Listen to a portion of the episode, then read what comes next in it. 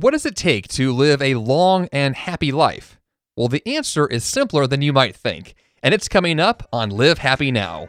The ancient Greeks defined happiness as the joy you feel moving towards your potential. To think about positive psychology, it's a science, and it's actually younger than the internet, believe it or not. We're all looking for the same thing, and that's a way to bring a little bit more joy to our day. Join us as we look at the many different paths that lead us to that happy place. This is Live Happy Now. Hello, and welcome to another edition of the Live Happy Now podcast. I'm your host, Jeff Sanders, and I want to thank you for tuning in today. I also want to remind you that if you like what you hear on this show and you want to add a little more positivity to your day, you could do that anytime on our website at livehappy.com or by picking up the latest issue of Live Happy magazine at your favorite local newsstand or bookstore. This week, we're talking with Merlin Thomas, a physician, scientist, and program leader in the newly created Department of Diabetes at Monash University. Merlin is well known as an opinion leader, researcher, and medical storyteller, and he specializes in how to live longer and better. He's the author of several best selling books, including The Longevity List and Fast Living, Slow Aging. He's also the host of the Chopping List podcast. We talk with Merlin about how we can all live longer, better lives. Well, uh, Merlin Thomas, we're glad to have you here. Thanks for taking some time out and uh, and spending it uh, talking with us about longevity. Thanks for having me on your show. It's a real pleasure. Well, you've done a lot of research into this area, and I know whenever we've we've had a guest that's kind of uh, dove into these sorts of things, they always find some very interesting things, things that surprise them. Was there anything about your research into longevity that really just shocked you? Well, I mean, every day we do many things that we think are going to be good for us, and, and we spurn the things that we, we know are bad for us. And I do this all the time with my with my four kids. You know, I go, should I be telling them to be eating this, or should I be doing doing that? And so, one of the reasons that I wrote the longevity list was actually to try and find the stories behind why we might think that for example, chocolate was bad for you, that, that, that booze may be good for you or bad for you at the same time. Those sort of questions, but also why the folklore behind things. And one classic example is I found myself the other day telling my kids, oh, maybe they should be eating their crusts. And so I had I had to stop and think, and then I went back. And uh, my son, my ten-year-old son, and I did an experiment where we weighed the crusts at the end of a toast eating exercise of our five-year-old, and found out that he'd left behind around about 40% of the calories from his food. And that's hmm. probably not a bad thing for him to do. He's probably more waste conscious than we are. and yet we're telling him to eat it. So I actually learned a lot by asking questions about the things that we tell our, ourselves every single day. And the reason that the longevity list has been so much fun for me is I've been able to take my science background and dig into the details about chocolate, about booze, about caffeine, about fish oil, about all of those important things, and try and find the real answers behind the folklore all the fun stuff. Uh, you get to you get to dive into the fun stuff there. Uh, you you uh, you mentioned all these different foods, and it seems like, and it's it's I think every comedian has done a bit on this about how we never know if eggs are good for us. It happens every week that uh, well now eggs are good, uh, now eggs are bad. Uh, why why do you think we're so unable to come up with the definitive answer on some of these things? I mean, one of the really interesting things about about food is the idea that it can either be, um, it must either be good or it is bad. Um, but it is possible that it can be both at the same time um, and, and uh, in certain circumstances. And a hmm. classic example, of course, is is the booze, where the famous poet Homer Simpson once says that you know the alcohol is both the cause and, and cure of all ills. And that's absolutely true. For people who regularly consume a small amount of um, alcohol every single day, that's about one or two drinks for a man or about half that for a woman, they actually end up having significantly um, better and uh, a longer life. And it's not just because they have fewer hangovers. They are the kind of people who have got better self control, better self awareness, and they do better. But clearly, when you compare that to someone who drinks a bottle of wine a, a, a, single day, their health outcomes are significantly worse. So there's always a middle ground between something that is performance enhancing and performance inducing. And each of us have to find that middle ground. And essentially, the book goes about and says what is the bad elements of things like booze or chocolate and caffeine that we can limit, and what are the good things that we can take from it um, at, at certain times in certain places. And another example of this is, is our caffeine love. You know, mm. there are so many people who love their caffeine in the morning. They'd swear that it was life preserving and health enhancing. But I tell you, if an, if an, if any of you are going out driving tonight and you have a little bit of caffeine on board, actually, it improves your driving performance. It improves your concentration. Obviously, too much, and it causes other problems as well. But a yeah. little bit is is performance enhancing, and so we can use things that we have available to it to improve our not only performance but our quality of life. But when we go too far, or equally don't have them at all, then the benefits can disappear equally as well. Well, I like I like that you mentioned the Homer Simpson line because he is my probably well, he's probably my favorite poet named uh, Homer. Um, but secondly, I like that you mentioned the caffeine thing because there are so many people, and I know this is an American thing, and I assume it's a thing uh, across a lot of the English speaking world since we all kind of uh, uh, borrow a lot of our culture from uh, the British. Is is a cup of coffee in the morning is that something or or maybe two or three cups of coffee in the morning is that something that can be detrimental to our health in the long term though? Uh, uh, only if it degree, disagrees with us or our wallet. In, in, rea- in reality most people um, you know take caffeine in the morning quintessentially as a performance enhancing drug. We in australia at the moment have a uh, our, our, our, our horse racing season and caffeine as well as theobromine, the chemical found in chocolate, are both banned in horse races because it improves their performance. Hmm. So it's not surprising that we use coffee and tea literally to enhance our concentration, our alertness, and, and memory. That's not dangerous. In fact, it's sometimes quite essential um, to, to have it before our morning coffee before we yes. can't do anything. Otherwise, we're in a miserable mood and not paying attention. For sure. But essentially, those people who have large amounts of, of coffee. Um, some people find that uh, they it disagrees with them. Equally, it disagrees with their, their wallets, as I said before, in terms of the cost of all of those things. There are a few people, however, in digging back on this important question, that have managed to um, kill themselves with coffee. There was a famous uh, Frenchman called called Balzac who was famous for drinking 50 uh, to 60 espressos a day, and then finding himself needing more, he uh, he started eating coffee grounds, and he was supposedly killed as a result of drinking uh, large amounts of, of, of, coffee and caffeine. Um, there was no mention of the fact that he lives in an artist hovel, um, refused to sleep, and drank large amounts of cheap French wine. But his coffee his coffee addiction was the cause of his death. But there are other famous people as well. Um, Beethoven also was uh, a famous person for drinking, um, you know, 40 to 50 uh, uh, cups of coffees today. That that wasn't the reason he went deaf but it may have explained his hair, interestingly, because actually caffeine put on your scalp, as many of the conditioners you can buy from the pharmacies nowadays, actually stimulates hair growth. Um, hmm. You'd have to take, you know, nearly 50 to 60 cups a day internally to get that much to reach your hair. But maybe if he poured an espresso on his head or he drank that much, maybe that explains Beethoven's hair. I was going to say maybe uh, uh, my brother, who's got a little bit of a receding hairline going on, he just goes down to the Starbucks instead of the Rogaine aisle, and then and then things are going to be better for him.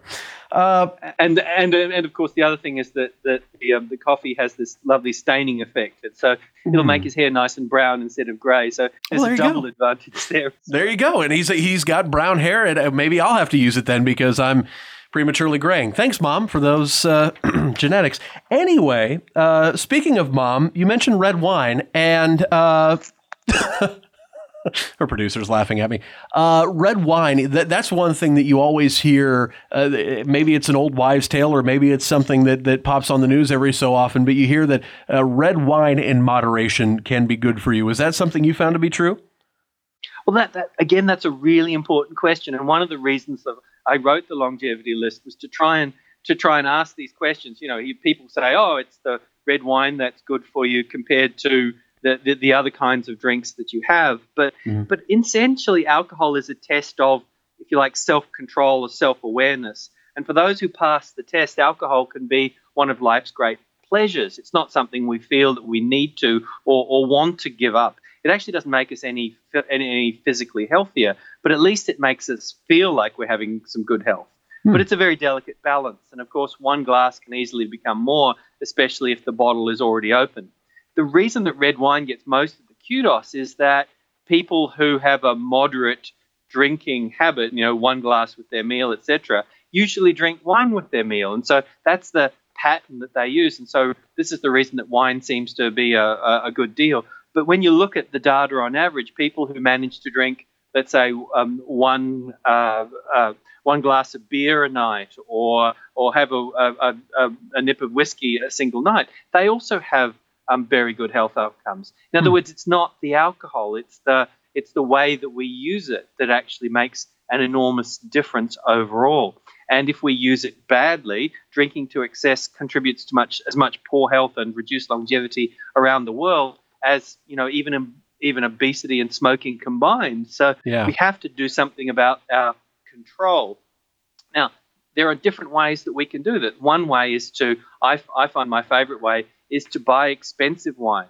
And you know what? It tastes really good, but you don't drink too much of it, otherwise you run out of money. Right. it's a very good, it's a very good way of, of limiting. You get all of the reward, you get all of the self control, um, and you get all of the pleasure out of it at the same time. Also works the same way with uh, with expensive uh, craft beer. I find for for myself. Yeah. But the problem is that when you start being exposed to you know cheap alcohol or cheap beer, then you start going, oh, this is really easy, and it's easy to become a little bit uh, carried away and then of course you get into reduced performance and um, all of those uh, bad things that happen with with drinking uh, and dancing on tables, etc., etc. but but the truth is that you know, like Garrison Keillor says, there's nothing funnier than a man after his first drink. but then yeah. we go too far. Yeah, and that's absolutely true. It actually it ha- that first drink improves, um, you know, our, our sense of humor it liberates us a little bit, but if we go too far, then it has bad effects on our health. And so this this is the whole trick about longevity. Longevity is the is the middle road, the golden mean, like Goldilocks describes, between two extremes. And the classic example of this was the story of a guy called Daedalus, who who was a, um, an architect of a, of a famous uh, uh, the labyrinth of King Minos in Greece. And because he leaked the, the plans for the the um, the labyrinth to the rebellion and they killed the, the Minotaur, he got imprisoned in a tower and was going to be sentenced to death. But he, being a really clever guy, said, Hey, this is the way to a long life. So he grabbed the leaves that had blown in on the wind and the candle wax, and he constructed him and his son a pair of wings. And he said to his son, This is the way to longevity. If you jump out this window, if you fly not too high and not too low, you can live a long life. If you don't fly so close to the sun, your wings will melt, or too low to the ground because the sea fog will grab you and pull you down, there is a golden way through, and this is mm. the way to a long life. And he, Daedalus, jumps out the window, flies off into the sunset, and lives quite happily ever after. Of course, what happens with his son? His son, whose name was Icarus, jumps out the window and goes, Hey, great. Look, I can fly. This is so much fun. What's the problem here? And so he flies too close to, close to the sun. His wings get sunburnt, and of course, then he gets falls down. The sea fog grabs, and, and Icarus drowns. And that is the story of many people's in their lives. Is that mm. it's the it's the extremes that are the problem. Whereas if we can find a golden mean for each, each of us, the right amount of booze, not too much, not too little, the right amount of chocolate, the right amount of caffeine, we can actually survive like Daedalus to live a, a healthy life. Uh, it's all about finding that middle road um, um, to um, to get through. It, it almost becomes cliche, and I think maybe then uh, people kind of tune it out. But the everything in moderation is really uh, just a good guideline for just about everything in your life, uh, whether it Except be for poisons. Right? Yeah, yeah, yeah, poisons just don't do that at all.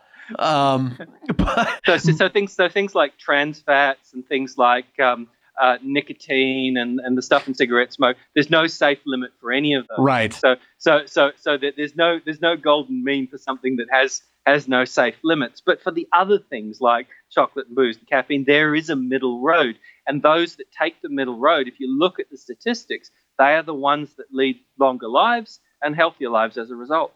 Absolutely, and it, and it goes to reason too, and, and not just with with things that you ingest and, and all of that too, but the, the idea of moderation. We we have had study after study uh, that we've talked about on this show and and and elsewhere uh, through our other uh, various media properties that uh, if you're doing something that's pleasureful too much, you kind of even get addicted to that dopamine that comes in, and uh, that can be a problem as well because uh, then then then the good stuff never really feels all that good anymore, and and the bad stuff can really crush you. So it's it's a good idea to find that with everything, unless it's as you said nicotine and uh, trans fats and those types of things. But I'm glad that you brought up uh, uh, trans fats because one of the questions that that I always have, and, and different nutritionists kind of have uh, different guidelines for this, but the idea that there is such thing as good fat that you shouldn't avoid at all costs.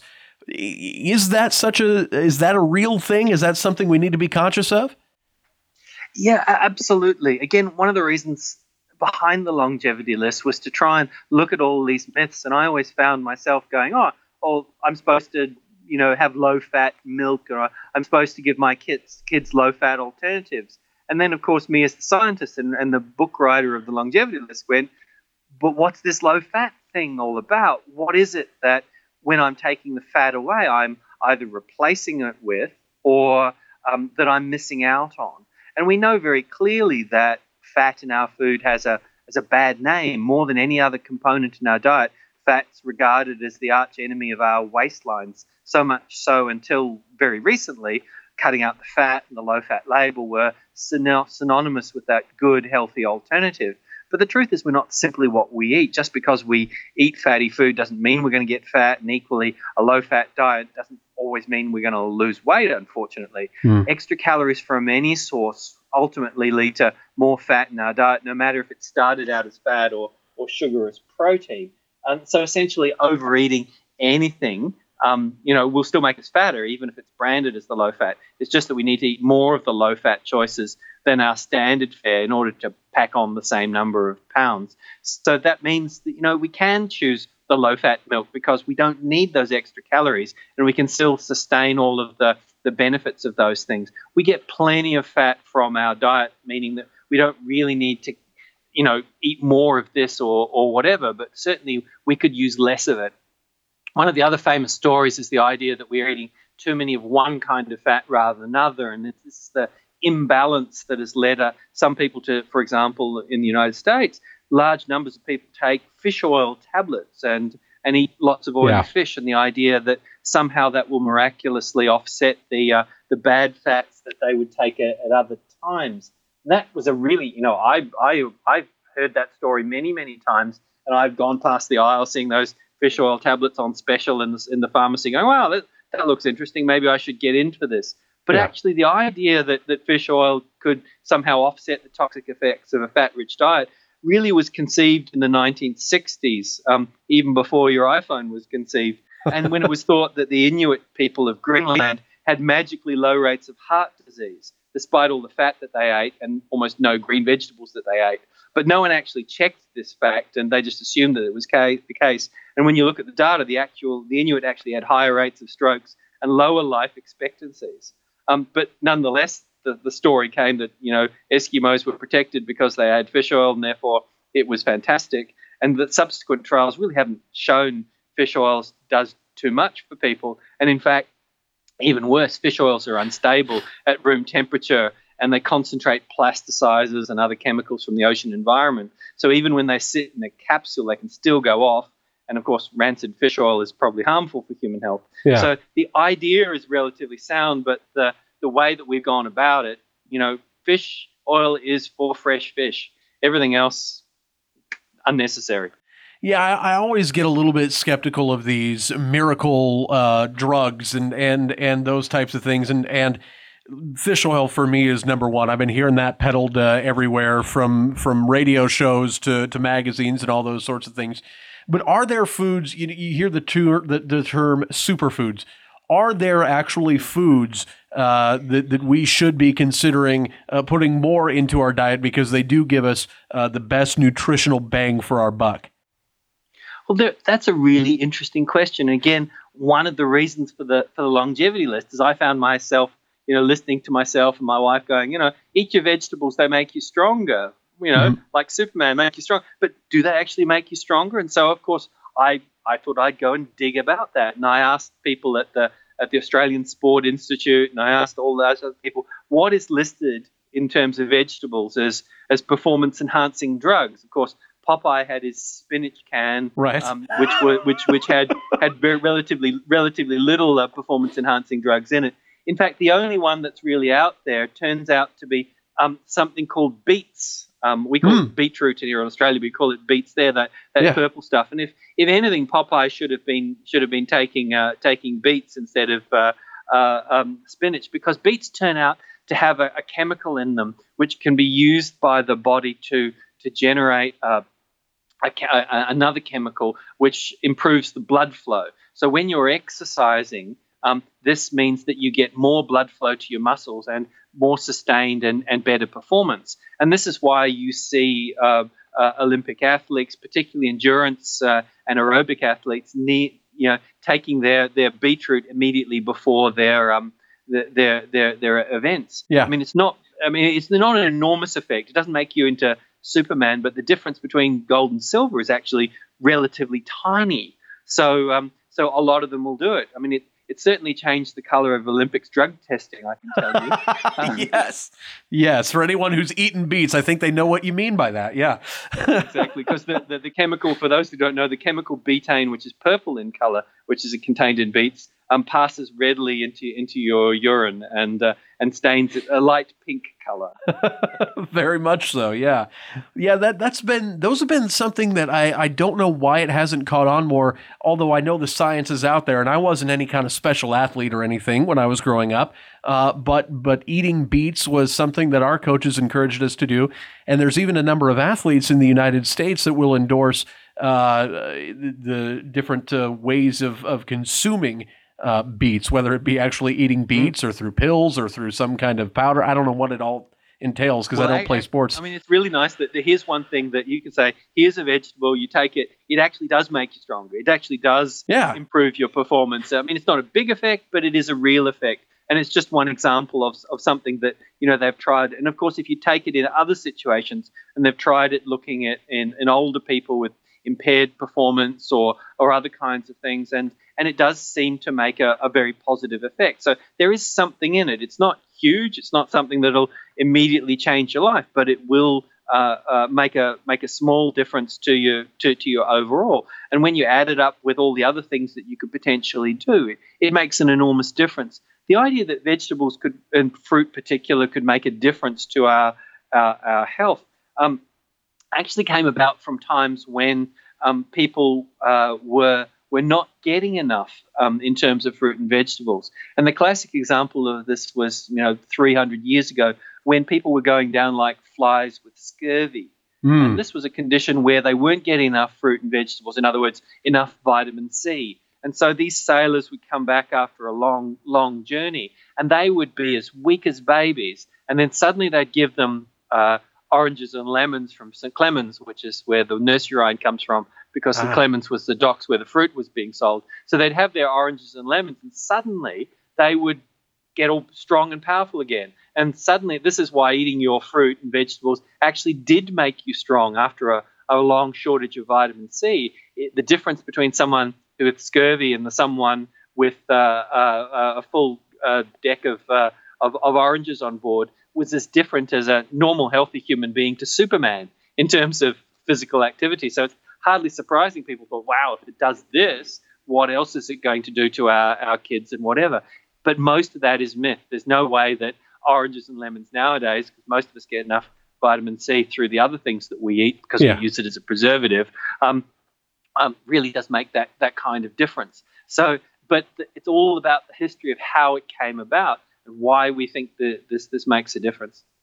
Yeah, it's it's always interesting to me. Uh, uh we work in a, in a, large office with a lot of people and an open uh, space, and uh, the the amount of people that will take extra vitamin C uh, as cold and flu season approaches, and uh, how often that really just doesn't work because they're they're going to get it anyway. Might help them recover, but but they kind of end up getting it anyway. and but that, that that that brings me to another important thing. Of course, is the one of the things that we address in in, in the book is that that uh, uh, and unlike many other longevity books, we actually look at specifically, you know, who's getting colds and flu, whether whether whether that hot toddy, that little drink at night keeps the colds and flus away, mm. whether getting cold um, uh, makes you get cold, all of those routine things about getting cold. If you think about all of the things that you might tell your kids about their their health, like uh, um, don't wipe your nose, wash your hands, all those sort of things, most of them relate to the common cold. Because let's face it, more years of health are lost by uh, uh, by humans to the common cold than almost any other illness. Considering that you get you know five colds a year, and our kids will get two to three times that numbers, um, and the days of of reduced performance as a result. More years of life are lost into tissue boxes and and the, and piles of tissues than there are into into anything else. So if you wanted to actually not have longevity, but actually have a long and healthy life, we have to try to avoid colds. Mm-hmm. And and that and that is possible because most of the colds we pick up aren't from uh, as the famous jingle goes, coughs and sneezes spread diseases. They aren't from there. They're actually from things we touch mm. um, and bring to our eyes and our and our mouth. And so that if we're more fastidious about, for example, washing our hands before eating, um, not picking our noses or rubbing things in our eyes, you know, those are the those are the very simple things. If you get one less cold a year, that's an extra five days of health on each year of your life multiplied by 80 years, it's you know it's it's more important than than you know preventing cancer in your life by actually not getting cold by doing very simple things. You don't need to be you know one of these crazy people that, who who are obsessive compulsively washing their hands, but you need to be able to say, well, when I'm walking through an airport with hundreds of other people, the main way that I'm going to catch an, a bug from them is something that I touch and bring to my eyes and mouth. It's not actually inhaled with all those masks going around. Mm. So before you have your meal, before you touch your face, before you touch your your, your, your mouth, you, you, keep your hands washed. And those are very simple things that you can do. Gone are the days when everyone wore gloves. Yeah. shame about that. Yeah, yeah. We have uh, a little bit more uh, disease and a lot less uh, dueling. Um, than, and more and more people to, uh, to to share the bugs around. Yeah, absolutely, absolutely. Well, we are out of time, and I feel like we barely scratched the surface on on the things that you have written in this book. It's called the Longevity List, and uh, you can find out more by uh, about the book by going to our website livehappynow.com. But is there anywhere else that you'd like people to take a look at uh, to to find more information on your book, or to even buy your book? Well, um, I've got a I've got a website which is longevitylistbook.com, and that's the best place to go to find the, the cheapest deals for getting hold of this book and hearing more um, about this book because I think it's it's one of the fun things that I've been able to do as a research scientist. I do the boring science all day, but this is the first time, chance that I've had a chance to to really delve into the things that matter to most people because they do them every single day. Getting yeah. more sunshine, dealing with the stress, eating things that they think are good or bad for them. And now I've been able to find out what the evidence for them and actually some of the fun stories of why we might think they might be good or bad. Beautiful. And you've also got the podcast, The Chopping List. We encourage folks to check that out as well. Well, Merlin, we thank you so much for being with us, and uh, we'll look forward to talking to you again very soon. Thanks for having me on your show. If you'd like to learn more about Merlin's latest book, The Longevity List, or his podcast, The Chopping List, visit us at livehappynow.com. And of course, while you're online, let us know what you thought of this podcast. You could do that on Twitter at LiveHappy or on Facebook.com slash LiveHappy or email us at podcast at LiveHappy.com. That's all the time we have today, so until next time, this is Jeff Sanders wishing you a great day and hoping that every day you live happy.